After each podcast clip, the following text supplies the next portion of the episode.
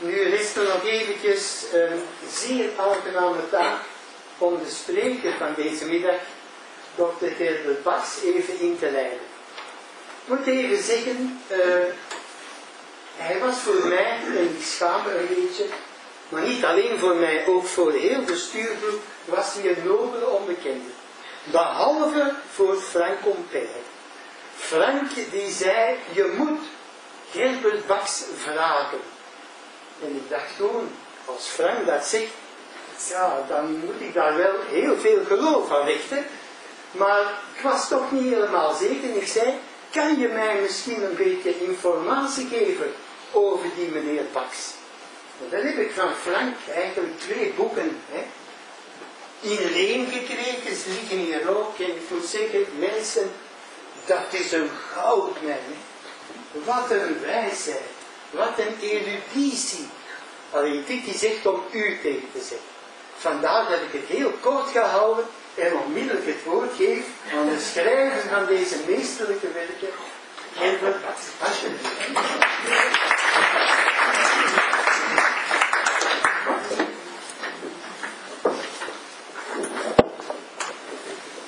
Dank u wel, meneer Bonen, voor die, voor die uh, hartelijke inleiding, zou ik zeggen. En dank u wel voor de organisatie om mij uit te nodigen hier. Het is inderdaad een, ook voor mij heel bijzonder om, om, om dit bijzonder initiatief, om daar de voorganger te mogen in zijn, zou ik zeggen. Hè. Het is de eerste lezing in een aantal van tien. En we gaan natuurlijk beginnen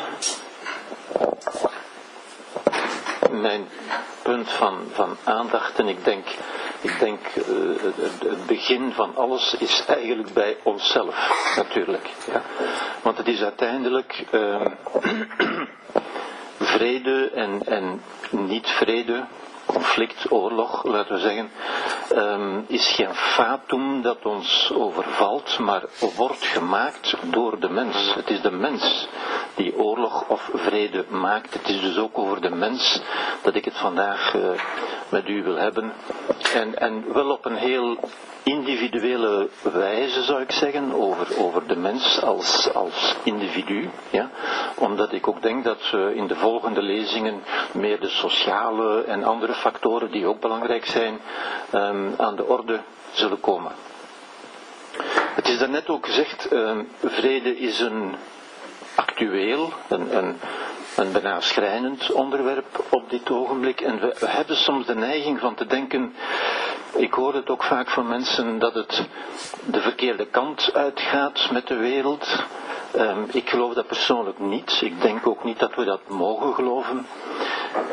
Als we naar een aantal recente publicaties uh, kijken, ik denk bijvoorbeeld aan het, het, boek van Steven Pinker, ik denk dat het die Emphatic Society heet, uh, ik ben, ben, het eventjes vergeten, en nog andere auteurs, dan blijkt daaruit dat natuurlijk als we historisch kijken, ja, niet alleen in ons eigen leventje, maar historisch, hè, dat, dat het conflict, de oorlog en ook de vreedheid eigenlijk afneemt. Alhoewel wij de indruk hebben dat dat niet zo is. Zeker met wat de laatste dagen uh, nog op ons netvlies uh, beland is, zou ik zeggen. Ja. Maar uh, ik denk het is een belangrijke factor om, om twee redenen. Is het, ik denk dat we nu het meer weten. Als er nu één feit gebeurt, zoals gisteren of eergisteren gebeurd is, dan weet heel de wereld dat onmiddellijk. Ja. Vroeger, en nu denk ik aan veel vroeger, de middeleeuwen laten we zeggen, was er veel meer van dat soort vreedheden, maar het was niet geweten. Ja? Maar objectief gezien moeten we zeggen, is er minder in feite. Ja? Dus we gaan eigenlijk de goede richting uit. En het feit dat we dat weten, wijst ook op iets, op iets anders, want die communicatie die er nu is, creëert ook een soort globaal bewustzijn. Ja? dat belangrijk is, denk ik. Ja? En ik denk dat de, de waardering die we krijgen om onze woensdagnamiddagen daaraan te, te besteden, zou ik zeggen, uh, het, het, bewustzijn moet zijn dat wij allemaal, ieder van ons, mee dat globale bewustzijn kan voeden met goede ideeën. Ja. En dat is waar ik het vandaag ook wil over hebben met u natuurlijk, over goede ideeën, die beginnen in onze geest. Ja? Vandaar vrede begint in de eigen geest. Ik ga het vandaag vooral over onze eigen geest hebben.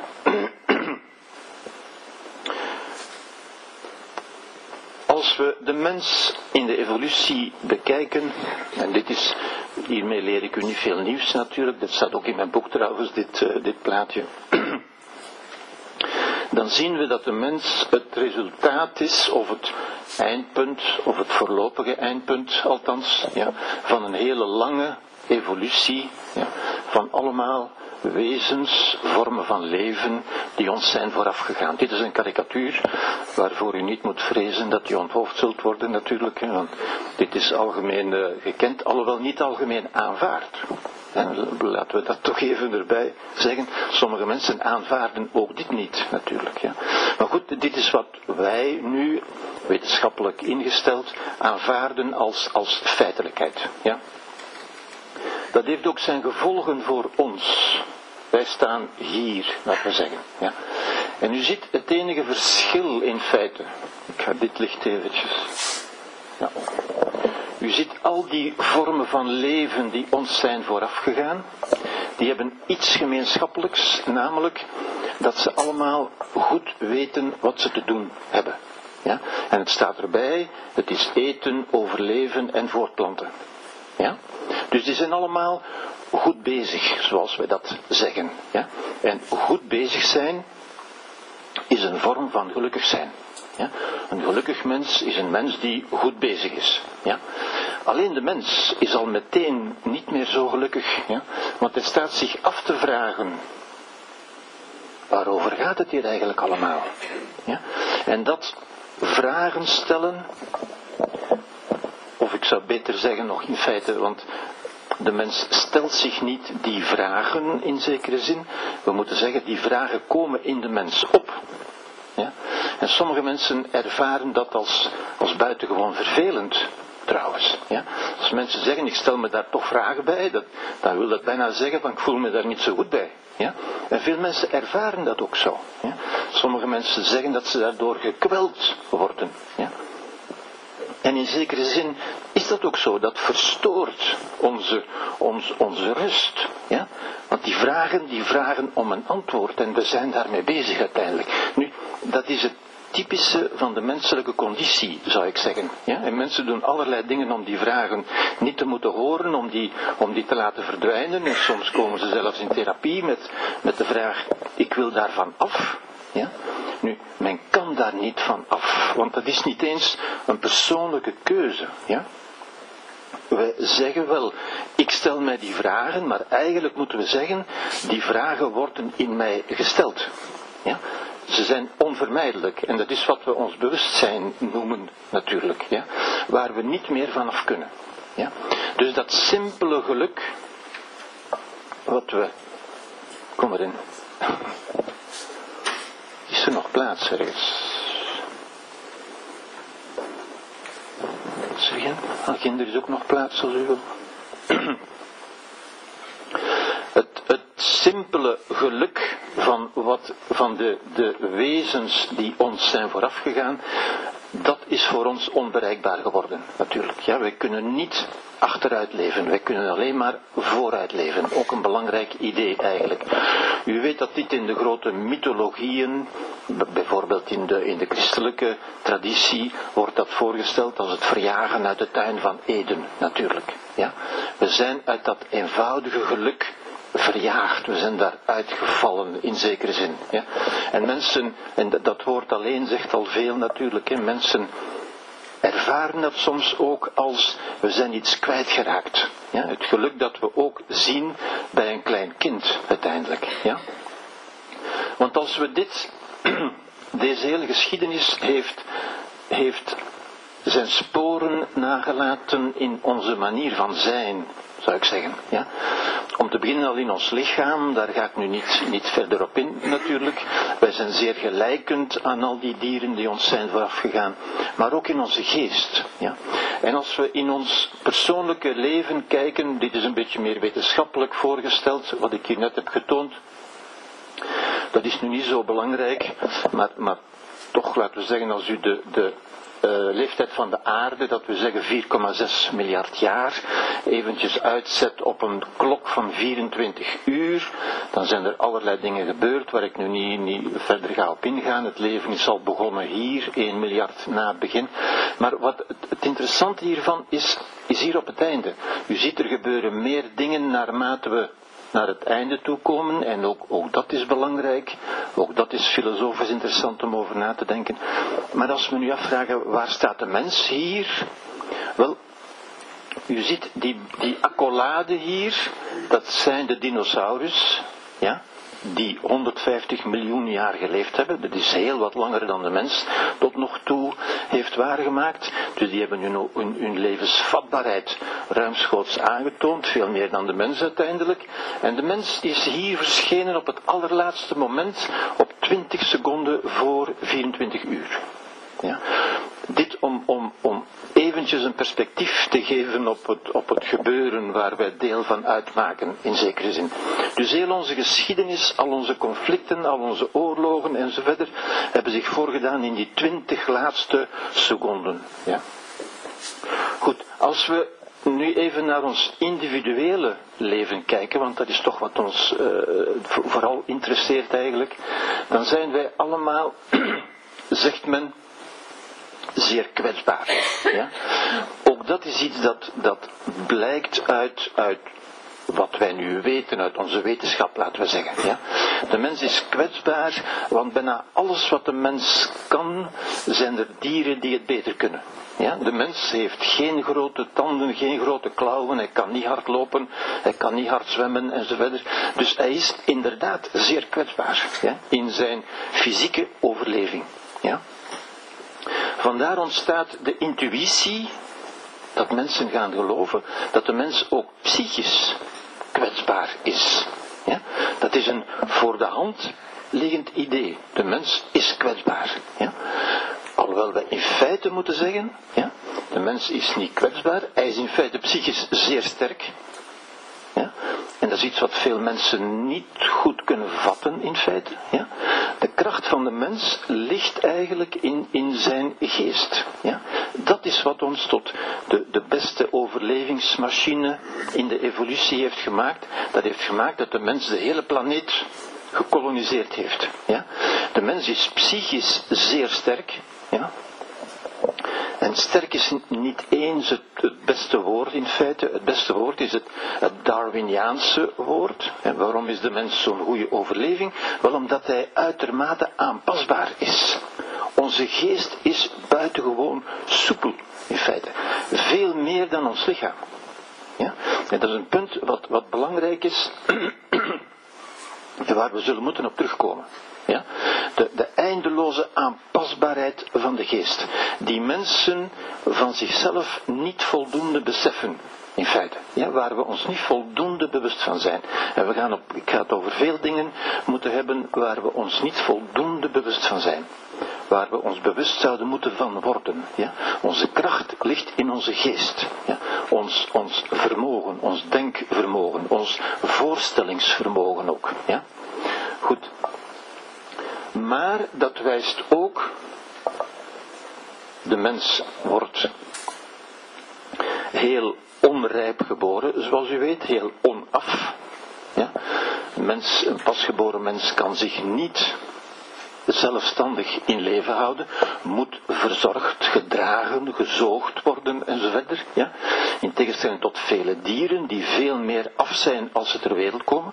Nu dat onaf zijn van de mens, is weer een grote sterkte van de mens, is weer een grote troef van de mens, want dat maakt tevens dat hij ter wereld komt met een, een hersenstelsel, een zenuwstelsel, dat zeer onrijp is, onaf is, dat nog moet afgemaakt worden, in feite. Ja? Nu, daarin schuilt de grote kracht wil ik dat niet noemen, maar de mogelijkheid zou ik zeggen van de mens om, om veel te leren. Een mens kan veel leren. Ja? Een dier dat ter wereld komt weet ongeveer alles wat er voor dat dier te weten is. Ja? Een mens die ter wereld komt, en u weet dat ook natuurlijk, wanneer is een mens in onze samenleving klaar om in de samenleving te komen? Wel, dat kost op zijn minst 20 jaar. Ja? Ik bedoel, voor je mentaal klaar is om in de samenleving te gaan functioneren, 20 of 25 jaar. Ja. Nu, de mens kan veel leren. Ja.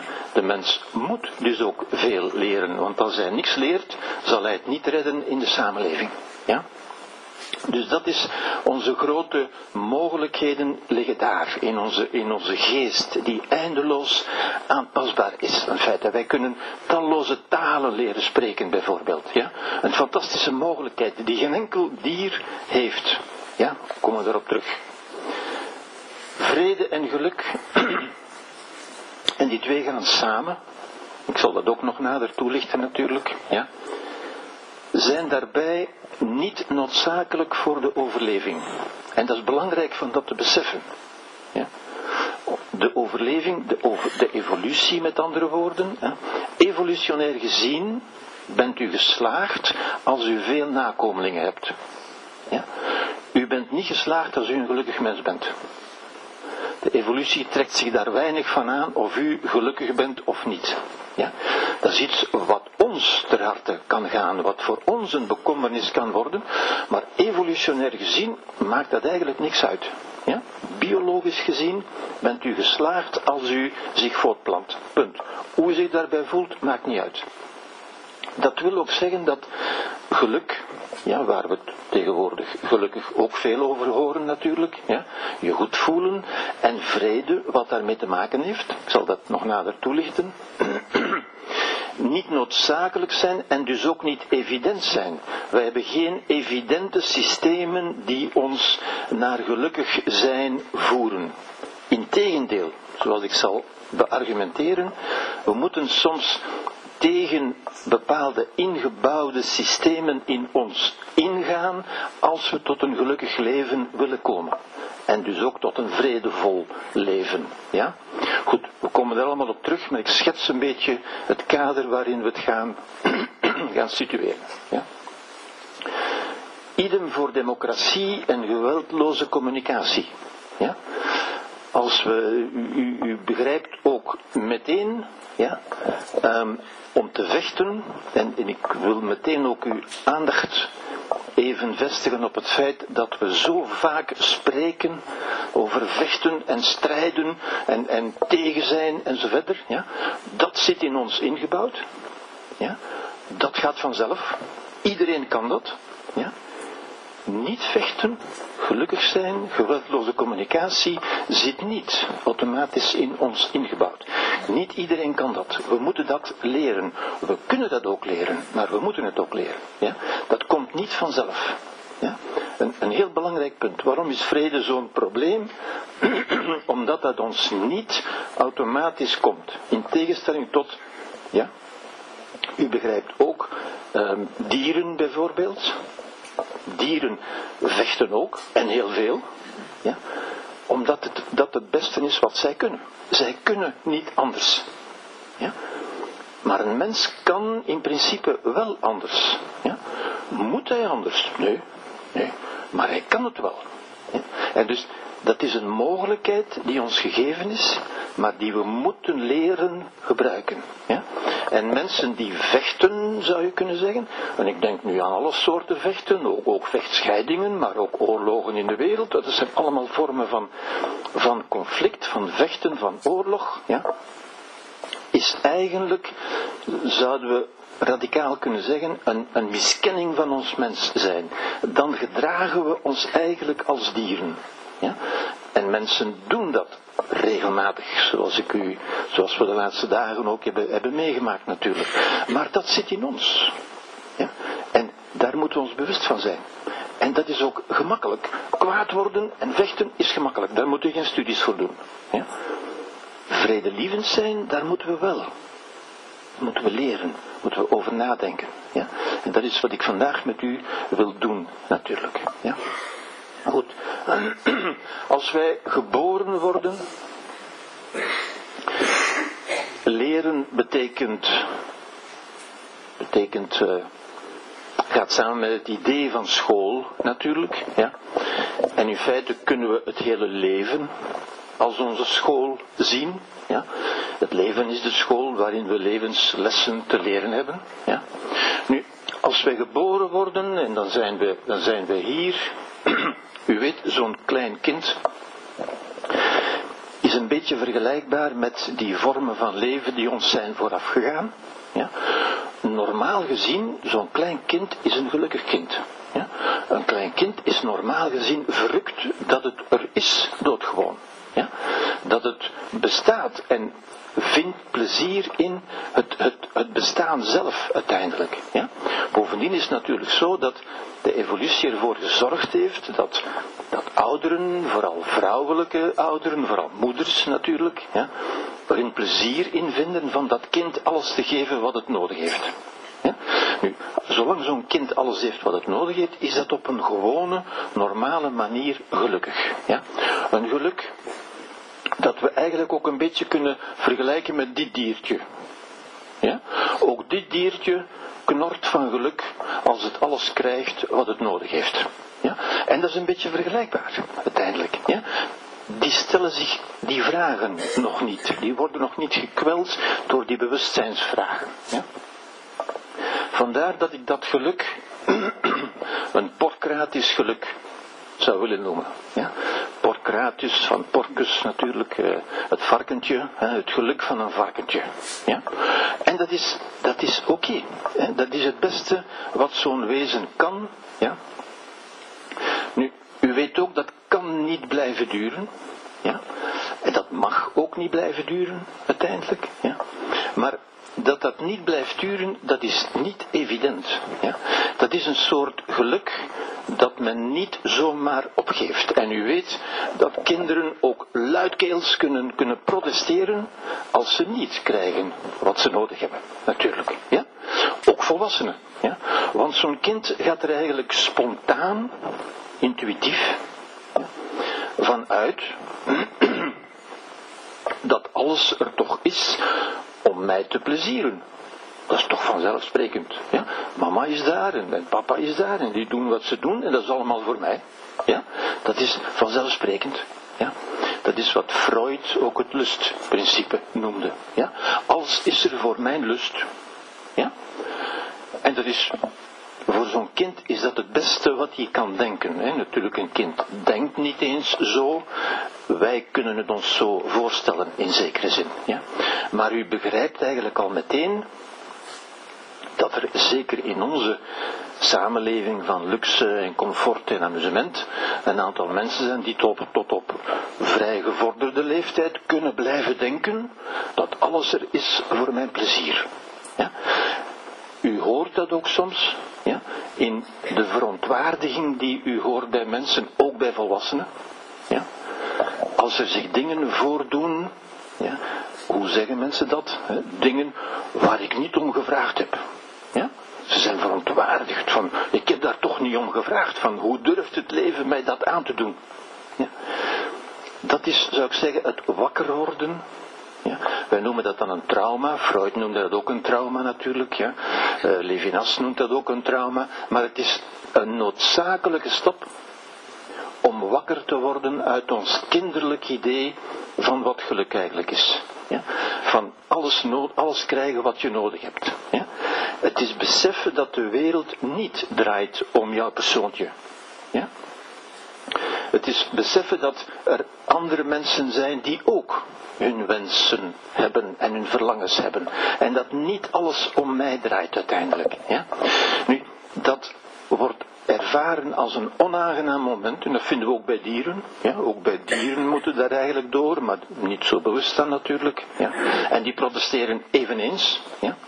Maar de bedoeling is van te komen tot wat ik zou willen noemen, niet langer een porcratisch geluk, maar een aristocratisch geluk. Ja? Aristocratisch in de, in de klassieke Griekse betekenis van het woord aristos, dat wil zeggen het voortreffelijke geluk. In deze context bedoel ik daarmee een volwassen geluk. Ja?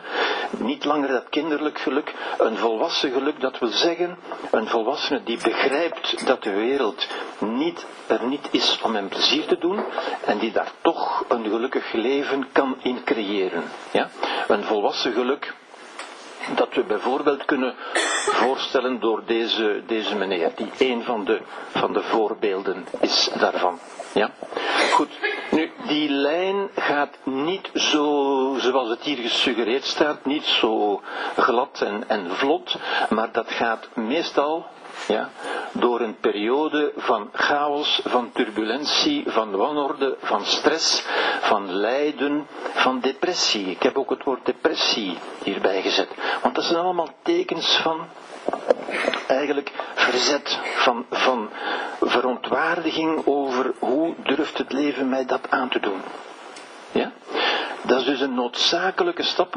Dat zijn geen ziekten waarvan men kan genezen. Dat zijn toestanden, geestestoestanden, die ons moeten aanzetten, of die ons zouden moeten aanzetten tot nadenken. Ja? Nadenken over mijn plaats, mijn rol in het leven en hoe kan ik tot een gelukkiger, een volwassen, gelukkig leven komen. Ja? Uh, Freud noemde dat het initiële trauma, ook Lacan en Levinas en nog zoveel anderen hebben erover geschreven. Levinas heeft heel duidelijk gezegd, ja, dat is in feite het begin van de filosofie. Het begin van de filosofie is als de ander door zijn aanwezigheid ja, mij wakker schudt uit het idee dat alles er voor mij is. Je beseft, die ander is er ook. Ja? Dat is het begin van de filosofie volgens Levinas en ik geloof hem daarin ook. Omdat dat het begin is van ons nadenken. Dat noopt ons tot nadenken. Ja? We kunnen natuurlijk ook gaan klagen en zagen en zeuren, zoals veel mensen doen. Ja? Klagen en zagen, maar eigenlijk is het een uitdaging om te gaan nadenken. Wat overkomt mij hier? Hoe kunnen we dat, hoe kan ik dat op een volwassener manier gaan aannemen? Ja? Dat is wat we zouden kunnen noemen de Socratische methode. Ja? De Socratische methode is de methode van het nadenken. Ja, Socrates is de mens die ons daar heeft toe aangezet. Ja, hij wordt ook de vader van de filosofie genoemd. En filosofie is in feite, zou in feite moeten zijn, ja, niet meer dan nadenken over het menselijke leven. Hoe kunnen we tot het goede leven komen? Tot wat wij nu geluk noemen, wat de, wat de Grieken het goede leven noemden, wat Aristoteles het goede leven noemde. Een goed leven. Ja? Hoe kunnen we daartoe komen? Ja? En de Socratische methode, door, door dat soort nadenken, ja, zou ons, dit is Socrates, ja, zou ons tot een aristocratisch geluk moeten brengen. Ja? Dat is de bedoeling. Epictetus zei ook ooit, als de filosofie ons niet helpt om tot een gelukkiger leven te komen, ja, waartoe zou ze dan dienen? Ja? Filosofie is niet alleen maar, wat ze helaas te lang geweest is, in, in, aan universiteiten over moeilijke logische problemen zitten nadenken. Dat, dat is ook oké natuurlijk. Maar uiteindelijk is filosofie iets voor ieder van ons. Om ons tot een beter leven te brengen, om ons te helpen na te denken. Ja? Goed. Elke levenskunst, dat is dus een soort levenskunst, ja? en het woord kunst is hier belangrijk. Ja, u zult straks beter begrijpen waarom. Omdat kunst staat tegenover wetenschap. Ja. Ik ga ook iets over de wetenschap zeggen. Ja. Maar het leven is eigenlijk een kunst. Ja. En elke levenskunst moet een antwoord geven op twee belangrijke vragen. Ja. Dat is ten eerste hoe omgaan met het lijden. Ja. En het lijden heb ik net een beetje genoemd. Het lijden is, telkens het leven ons iets doet. Het leven, andere mensen, zeg maar. Ja maar ook natuurlijke verschijnselen, zoals het, het ouder worden, het ziek worden, uh, het, het, bedenken dat je, je leven eindig is bijvoorbeeld. Ja? Dat zijn allemaal vormen van, van lijden, zou je kunnen zeggen. Ja? Hoe kan ik daarmee omgaan? Elke levenskunst moet daar om te beginnen een antwoord op geven. Ja? Een tweede vraag is natuurlijk, ja, hoe moet ik omgaan met het leven? Ja? Hoe moet ik mijn leven een invulling geven? Ja? En dat is ook bij vele mensen zo, zeker in onze, in onze comfortabele samenlevingen, waar niet zo'n grote, vaak niet zo'n grote vormen van lijden aanwezig zijn, maar waar zich wel de vraag stelt, wat moet ik met mijn leven doen? Ja? En ik zie heel regelmatig, en dat is, dat is tragisch, ja? mensen, ook jongeren, en vooral voor jongeren is dat tragisch, vind ik, ja? die zeggen, ik weet niet wat ik met mijn leven moet doen. Ja? En ook dat is een vorm van lijden. Ja? Niet weten hoe het leven invulling te geven. Ja? Er is zoveel keuzemogelijkheid. Vroeger was dat gegeven wat je te doen stond. Nu is er zoveel mogelijkheid. Een mogelijkheid is een mogelijkheid, maar is ook een verplichting. Ja. U kunt kiezen, u hebt keuze, maar u moet ook kiezen. Ja? En sommige mensen zijn ook daar uh, niet tegenop gewassen. Ik kan niet kiezen. Ja? Als u niet kunt kiezen, dan gaat het leven aan u voorbij, natuurlijk. Ja? Goed. Dit is vragen, ook dit zijn vragen die in ons opkomen natuurlijk, ja, dat zijn geen vragen waar de wetenschap een antwoord kan op geven. Ja. Alhoewel men zich vaak, en dat weet u ook, en dat is een deel van de tragiek bijna, zou ik zeggen, ja, dat mensen zich met die vragen vaak tot vertegenwoordigers van de wetenschap wenden in de hoop daar een antwoord te zullen krijgen. Ja? Ik zal daar nog op terugkomen, want de wetenschap daarop geen antwoord geven. Ja? Dat is niet van het domein van de wetenschap. Ja? Goed. Dus dat is de Socratische methode. U weet ook, ik, dit gewoon even ter informatie, ik ga daar niet verder op in, dat er een andere weg is, een andere methode, die uh, nogal in de belangstelling staat tegenwoordig, ja, dat is de boeddhistische methode. Ja, met, met praktijken als mindfulness en dat soort dingen die, die iedereen nu kent, ja, waarvan iedereen denkt te weten wat het is, ja, maar wat ook voor problemen op zich zorgt. Daar gaan we misschien straks ook nog iets over zeggen. Maar ik zou zeggen, dat zijn de twee grote tradities levenskunsttradities, ja, waaraan we ons kunnen inspireren, waar we dat kunnen leren.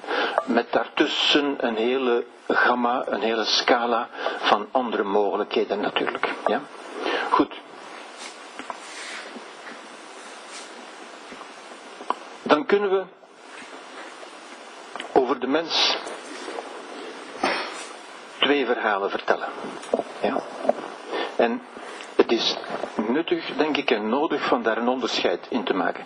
Want de verwarring tussen die twee verhalen over de mens creëert veel verwarring en onduidelijkheid. Ja? Het eerste verhaal is het verhaal van de subjectief existentiële realiteit. Ja? Wil zeggen, onze belevingen, onze ervaringen van de wereld. Ja? Over, dat gaat over beleven en over begrijpen, over ervaringen. Dat is wat wij meemaken. Ja? En hoe we de dingen in onze beleving beschrijven en benoemen. Ja? Nu, hoe gaat dat? Dat zijn de verhalen die mensen elkaar ook vertellen. Hè? Van kijk eens wat mij overkomen is en hoe ik mij toen voelde. Je begrijpt toch dat ik mij zo voelde en begrijpt toch dat ik me niet goed voelde. En gelukkig was er toen dat en toen voelde ik me weer wel goed en dan voelde ik me weer niet meer goed en zo verder. U kent die verhalen die mensen vertellen. Ja? Nu, dat gaat dus in termen van dat soort dingen. Ja? Vrijheid, intenties, verlangens, keuze, motivatie, zoals ik net heb genoemd. Ja? Angsten ook, ontroering, enthousiasme. Dit zijn de termen die een, de woorden die een rol spelen in dat verhaal. Ja? Dat zijn de woorden die je ook in, in een roman kunt vinden bijvoorbeeld. Ja? Waarin mensen een levensverhaal of het verhaal van een gebeurtenis vertellen. Ja?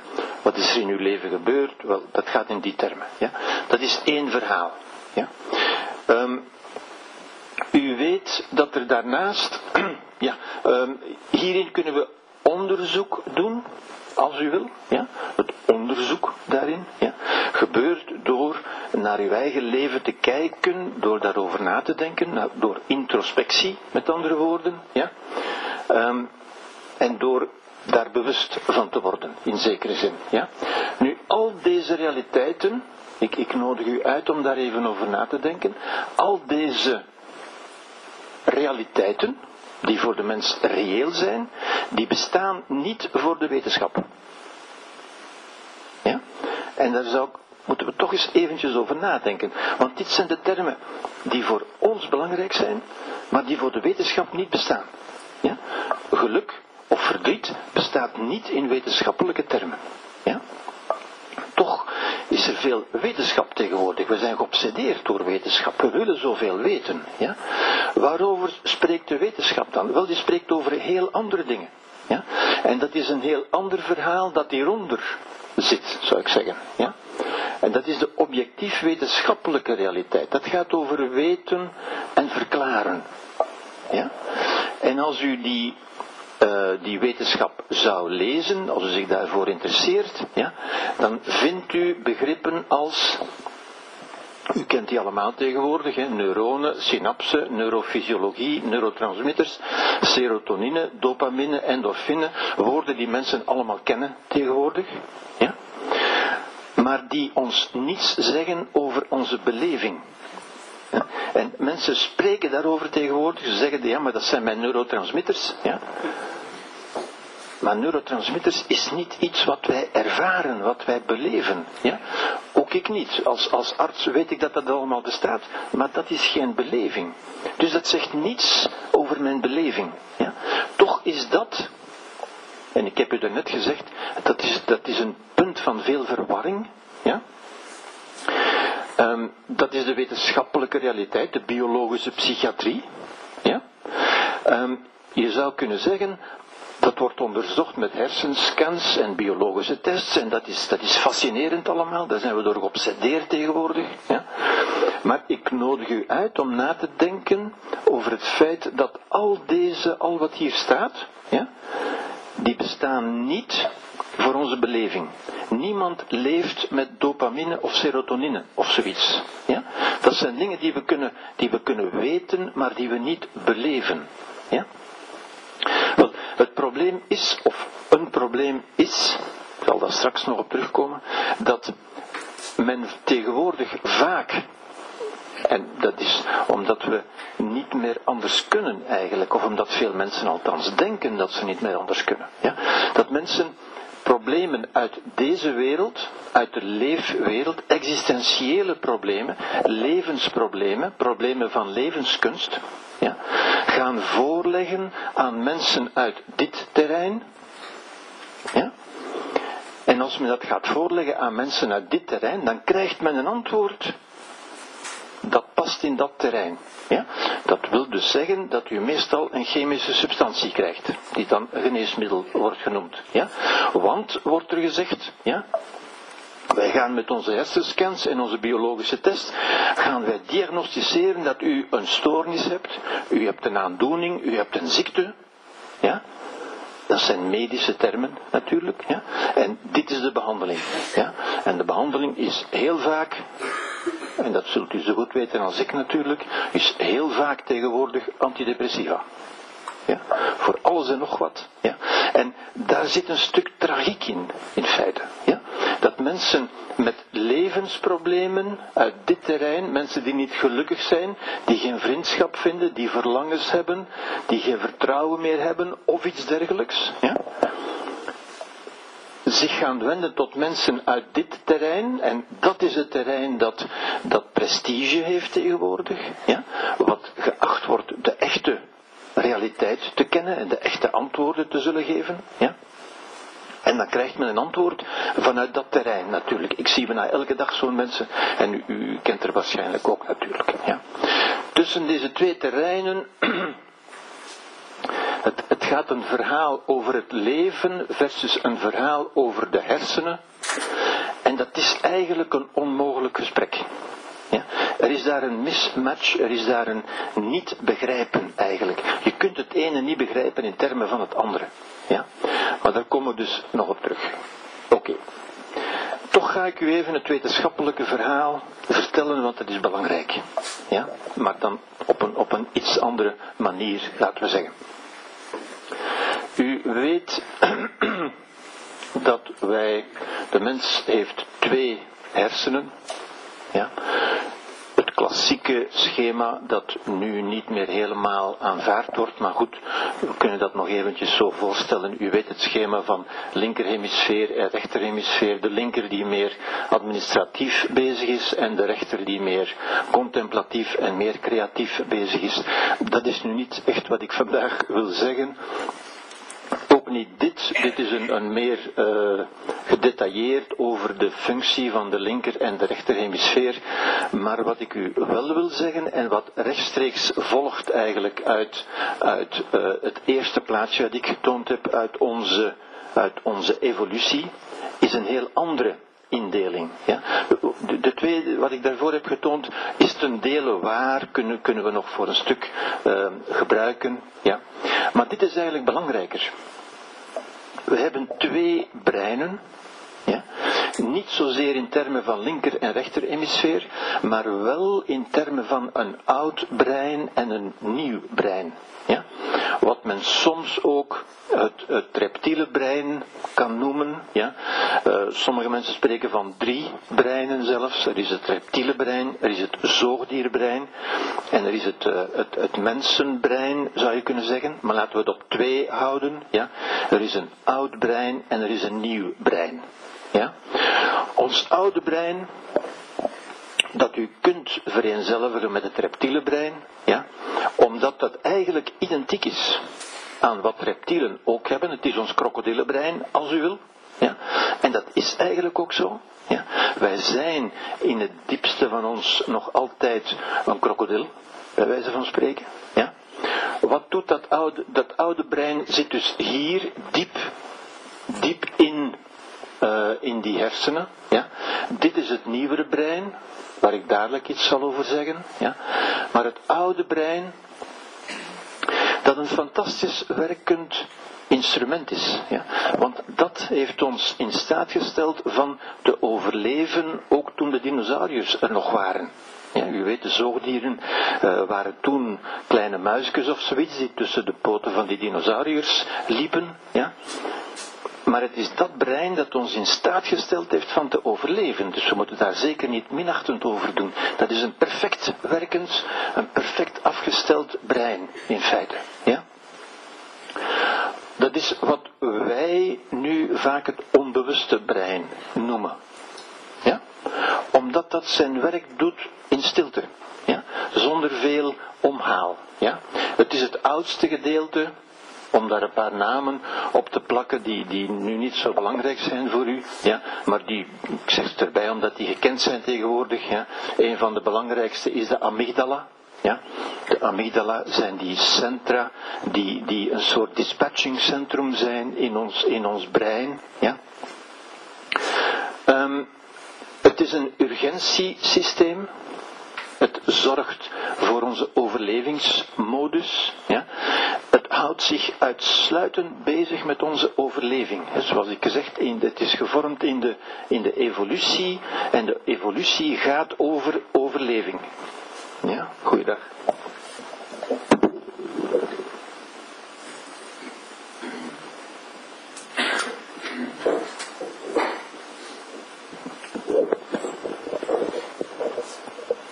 Het is een brein dat snel werkt, automatisch.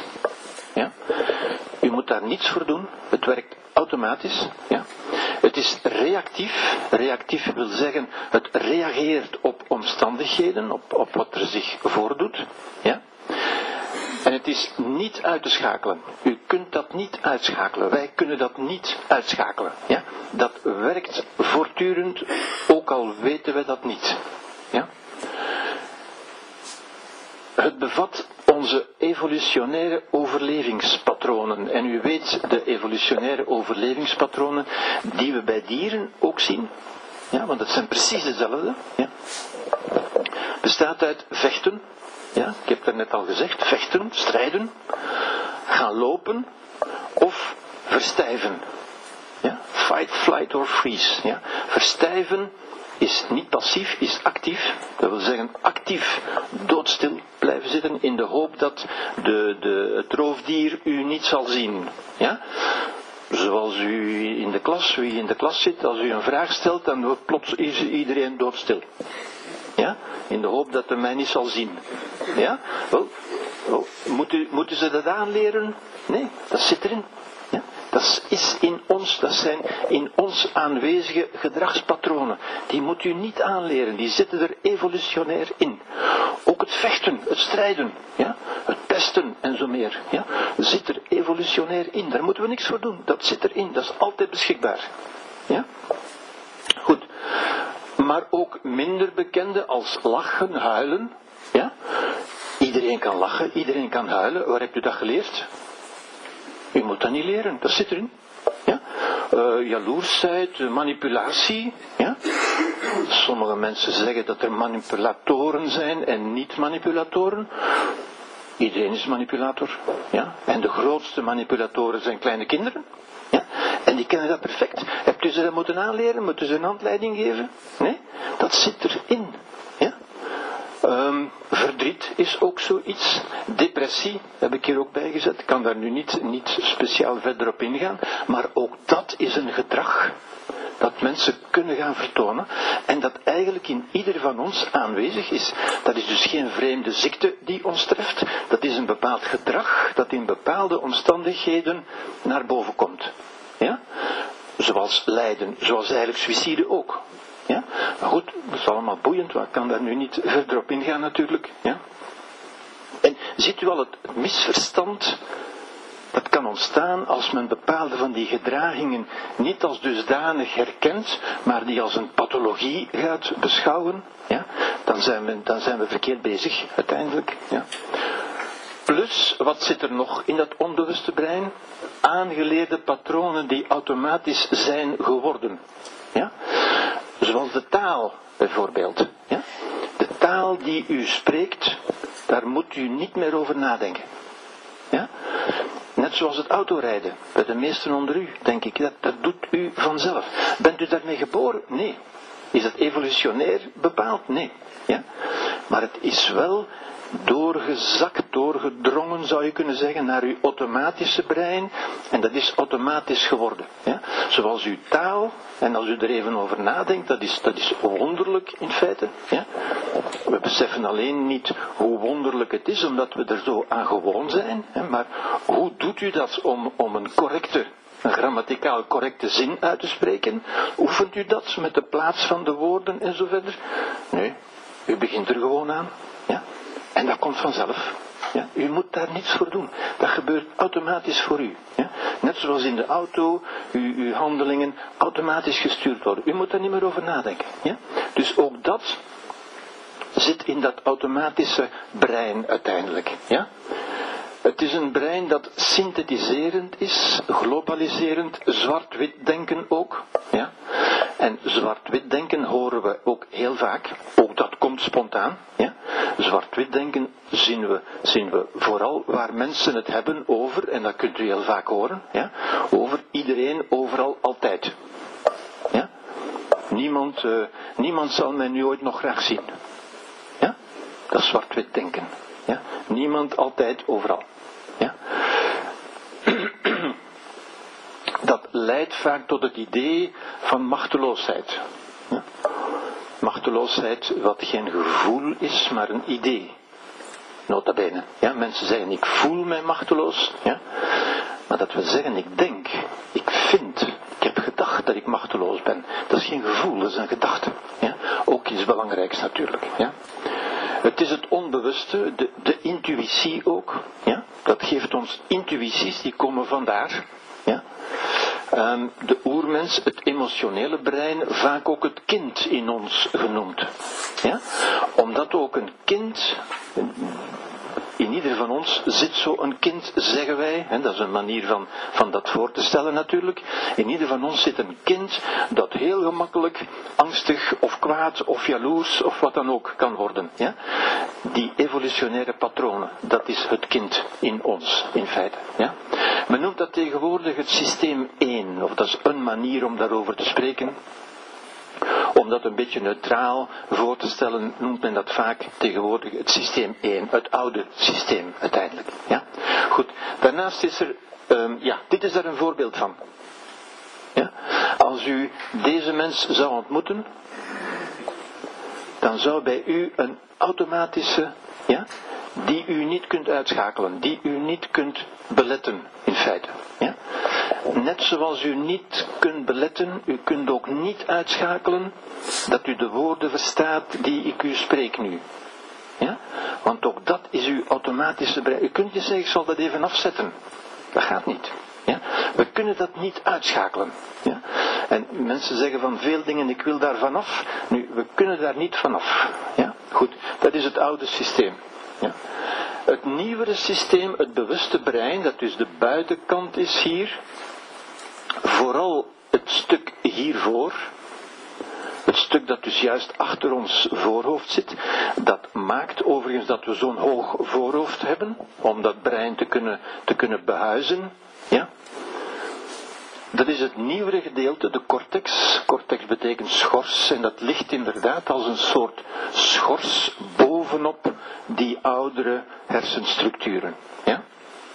De prefrontale cortex, dat is de cortex voor, hier vooraan gelegen, met vooral de cortex singularis anterior, u moet die woorden niet. Uh, ja. Dat is een systeem dat we kunnen gebruiken als er tijd is maar dat we nooit moeten gebruiken. Ja? Maar we kunnen dat gebruiken. Ja? Dat is een systeem als we de tijd ervoor hebben. Ja? Dat is reflectief, dat we zeggen nadenkend. Reflectie. Ja? Het is niet automatisch, het schiet niet automatisch in gang. Het is makkelijk af te leiden. Ja? In tegenstelling tot het andere dat we niet konden uitzetten, dit kan makkelijk ja, uitgezet worden eigenlijk. Het is langzamer, het is bedachtzamer en het wordt als vermoeiend ervaren.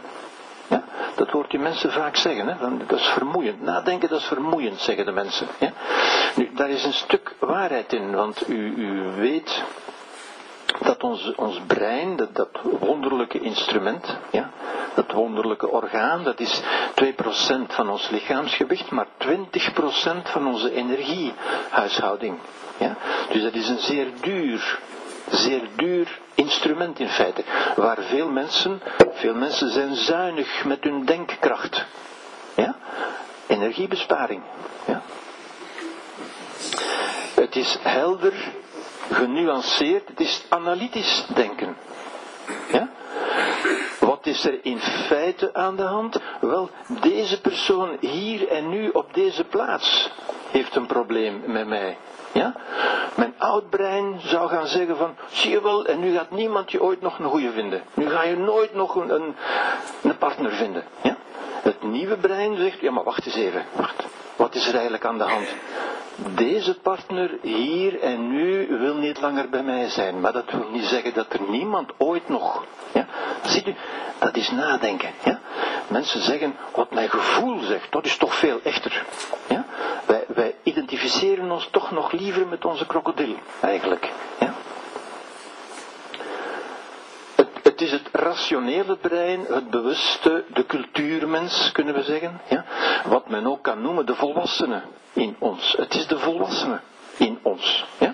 Maar u begrijpt al meteen, ja, die volwassenen, die moeten we niet gebruiken. Ja? We hebben alle mogelijkheid en alle kans om ons niet als volwassenen te gedragen. Ons met ons oude brein te gedragen. Maar dan doen we eigenlijk afstand van onze menselijkheid. Dit is wat ons echt tot mens maakt. Ja? Dit is het verschil met dieren. Dieren doen dit niet. Ja? Dit is wat ons tot mens maakt. Dit niet gebruiken, dat kan. Ja? Maar dan doen we afstand van onze menselijkheid uiteindelijk. Ja? Het is merkwaardig dat, dat mensen ja, vaak zo minachtend doen over ons denkvermogen. Ja? En dat ze over ons dierlijke vermogen zeggen, ja maar dat is toch menselijk, zeggen ze dan. Ja? Kwaad worden en vechten, ja maar dat is toch menselijk. Ja? Eigenlijk zouden we dat niet menselijk moeten noemen, dat is eigenlijk dierlijk. Ja? Menselijk is om te zeggen, ja maar wacht eens even. Laat ik eens even nadenken. Maar daar moeten we de tijd voor nemen. Ja?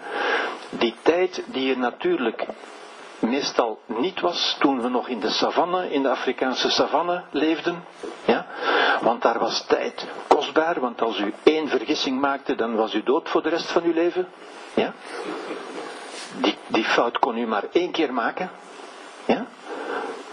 Maar in onze samenleving, onze culturele, in onze steden, die super beveiligd en verzekerd en weet ik veel zijn, ja, hebben we in de overgrote meerderheid van de gevallen best de tijd om even te zeggen van, wacht eens even, ja, laat ik nog eens kijken, in feite. Ja.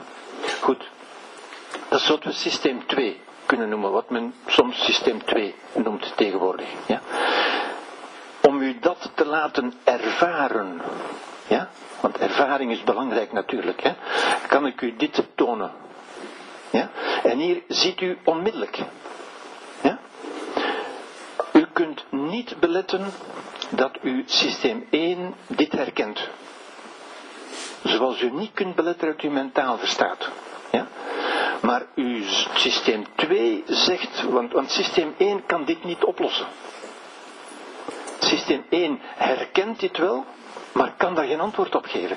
En dus systeem 1 zegt tegen systeem 2, doe jij dan een keer, want ik kan dat niet oplossen. Ja? Maar wat zegt dus systeem 2? moet dat nu? Ja? Ik, ik, ik ben al moe als ik er naar kijk. Ja? Ja? En dat is de echte ervaring van die twee systemen in u. Ja? Het ene, u kunt niet beletten dat u dat begrijpt. En u weet ook dat u het zou kunnen doen. Maar u zegt, daar heb ik nu geen zin in. Moet dat echt nu? Nee, dat kan morgen ook. Ja? Wel, dan ervaart u, en het is belangrijk van die ervaring te hebben, dan ervaart u die twee systemen. Ja? En er zijn veel zo'n dingen die we wel weten, maar waarvan we zeggen, ah, dat is te moeilijk, ik heb daar nu geen zin in. Systeem 1. Er zijn nog zo'n aantal voorbeelden natuurlijk. Het onbewuste systeem, wat doet dat? Wel, het leert door imitatie en het vormen van gewoonten. Ja? Uh, zo hebt u leren fietsen, leren autorijden en zo verder. Ja? Ook overgenomen gedragingen. U hebt zo leren roken, u hebt zo van al soort dingen leren doen die automatisch zijn geworden. Ja? Dat is een leerproces natuurlijk. Hè. Systeem 1 leert door het zien van wat er gebeurt. Het gedrag van anderen, gewoonten, reactief, het is niet creatief. Ja. Het heeft een onbeperkte capaciteit. Kunt, ja, bij ieder van ons is ons systeem 1 nu aan het werk en, en wij kijken naar tal van dingen die wij zien zonder ze te zien, in feite. Ja? Het wordt waargenomen zonder dat het tot ons bewustzijn doordringt, in feite. Ja? Het stuurt ons gedrag circa 95% van de tijd. Ja? Het bewuste systeem 2 leert door inspiratie uit boeken, uit films, uit gesprekken, uit therapie. Dus moeizamer in feite. Ja? Reflectief, het is de basis van vrijheid en creativiteit. Ja?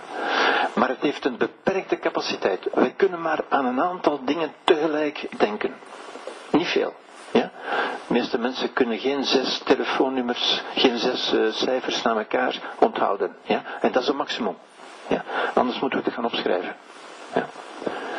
Maar het leidt niet onmiddellijk tot ander gedrag. Bijvoorbeeld roken. Ja? We zeggen, ja, ik weet dat wel, maar ja, het is te moeilijk. Ja? Het onbewuste systeem 1 analyseert voortdurend de omgeving. Ja, dat is voortdurend werkzaam. Ja? En doet suggesties aan systeem 1. Zegt voortdurend, het is oké of het is niet oké. En bovendien is dat systeem 1 als velcro, u, kent velcro, hè, ja, voor negatieve gebeurtenissen en als teflon, u weet wat teflon is, hè, de anti-kleeflaag in uw pan waar niks blijft aankleven, ja, voor positieve gebeurtenissen. Dat wil zeggen, de negatieve, de ongewenste, die onthouden we heel lang. Ja, die trekken ook onze aandacht. Ja. De positieve, die vinden we maar normaal. Ja? En er zijn tal van dingen die we maar normaal vinden. Ja? Dat ik wakker word s ochtends en dat, dat, ik mijn handen kan gebruiken en dat ik kan nadenken, dat is allemaal maar normaal. Ja? Dat mijn spijsvertering werkt, dat mijn benen werken, dat is allemaal maar normaal. Ja? Tot er een keer iets niet meer gaat. Ja, dan is het grote paniek, natuurlijk. Ja. En dat onthouden we dan ook tien jaar of twintig jaar. Ja. Negatieve gebeurtenissen, iemand die onvriendelijk is tegen ons, ja, dat weten we tien jaar later nog. Ja. Maar mensen die gewoon vriendelijk zijn, dus dat is onmiddellijk vergeten. Ja. Dus ons brein, en ook dat is voor de overleving nuttig geweest natuurlijk. Ja. Systeem 2 denkt dat het de leiding heeft en redelijk is, maar neemt doorgaans de suggesties, de intuïties van systeem 1 over. Ja? Dat wil zeggen, wij zijn eigenlijk gewoonte, dieren in feite. Ja? Het is meestal ons, ons onbewuste systeem dat ons gedrag leidt, in feite. Ja? Het is pas als dat niet meer lukt het systeem 2 komt alleen in actie als systeem 1 in de problemen raakt. Ja, u, u rijdt in uw auto automatisch, ja, tenzij er iets gebeurt, en dan wordt uw systeem 2 wakker. Ja? Oei, wat moet ik nu gaan doen? Ja, dat is systeem 2. Ja? Als systeem 1 het niet meer weet, ja? zoals ook hier, hè? systeem 1 herkent dat, maar zegt, dat, dat weet ik niet wat ik moet mee doen. Ja? Oké. Systeem 2 moet dus vaak de impulsen van systeem 1 kritisch bekijken en vaak proberen te negeren. Ja? Want dat zet ons vaak op het verkeerde been. Ja? En er zijn zo een aantal testjes voor. Dit is zo'n test bijvoorbeeld. Ja? U moet dus proberen de kleuren te noemen en niet het woord te lezen. Ja? Als ik u vraag welke kleur is dat hier? En dat? En dat? Groen, paars, blauw? Nee. ja. Ja. Moeilijk hè? Dat is moeilijk, hè? Ja, voilà. Dat is een typische reactie. Dat is moeilijk. Ja? Want daar moeten we ons systeem 2 voor inschakelen. Wat doet systeem 1? En dat kunnen we niet beletten. Ja? Systeem 1 gaat die woorden lezen. En dat kunnen we niet uitschakelen. Ook al begrijpen we dat we iets anders zouden moeten doen. Ja? En ziet u hoe dat systeem voortdurend interfereert met ons systeem 2 en ons suggesties doet en ons dingen doet doen die we, waarvan we eigenlijk zeggen ze zijn niet redelijk. Ja? Er zijn tal van die voorbeelden. Een ander voorbeeld is dit. Zijn deze lijnen even lang? Ja? Waarschijnlijk zullen de meesten onder u weten dat systeem 2, dat die even lang zijn. Ja? Maar ook al weet u dat, dan moet u toch eens voelen in uzelf, waarnemen in uzelf, dat dat systeem 1 in u voortdurend probeert te zeggen, maar nee. Ja? Die is toch, alleen, dat zie je nu toch wel, dat die langer is. Ja? En dan moeten we voortdurend tegenin gaan van nee. Ja? Wel, die ervaring is belangrijk, want dan, dan ervaart u hoe die twee systemen in u aanwezig zijn en voortdurend werken eigenlijk. Ja? Nu, dit is heel gemakkelijk, heel duidelijk, u weet dat. Ja? Maar in complexere levenssituaties nemen wij heel snel conclusies en beslissingen die uit ons systeem 1 komen en die niet stroken met de waarheid natuurlijk. Een ander zo'n, uh, ja, dus zo als ik die wegdoe, ziet u het meteen. Geen probleem. Ja? Maar zodra die er terug staan, is uw systeem 1 daar weer. Ja? En dat bedoel ik met echt, hè, met, u kunt dat niet uitschakelen. Dat is onmogelijk. Moet dat niet proberen, dat lukt niet. Ja? En dus daar moeten we, dat is iets wat we moeten weten, in feite. Ja? Goed, een ander um, zoiets, eentje om het, het af te leren, is dan als ik, u, als ik u bij dit hier de vraag stel, is die kleur en die kleur hetzelfde? Oh nee, tuurlijk niet, hè. Tuurlijk niet, hè. Nee hè? Wacht even, wacht even, ja?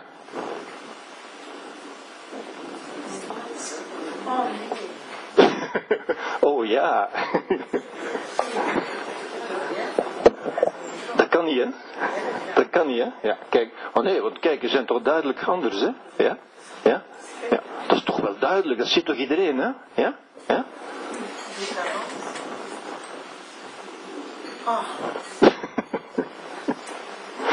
Wel, ik wil u die ervaring, en, en u moet dat echt ervaren, ja?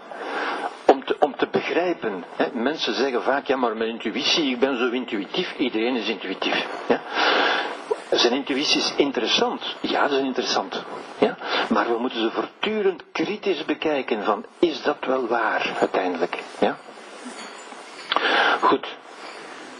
Zijn er vragen bij, zo dan? Misschien eventjes toch, moest het mogelijk zijn een pauze te voorzien? Ja. Zijn er zo gewoon. Ja. En ik voel aan dat er eigenlijk toch wel misschien een grens... Aha, oké. Eh, bedoel je nu? Ja, Nu? Oké, oké. Ja, dat is heel goed. Na de vragen misschien, ja? Want u hebt. Eh, ja, dat is geen probleem. Dat is geen probleem. Als er vragen zijn, ja, bij dat eerste deel zal ik maar zeggen, Je kunt ook... maak ons de koffie, een. Ja. Misschien niet te lang de pauze. Dan. Ja. ja, ja. Dus dat we om half vier terug kunnen beginnen? Ja, ja. Oké, okay. in orde. Naar buiten. Een beetje psychomotoriek kan ook.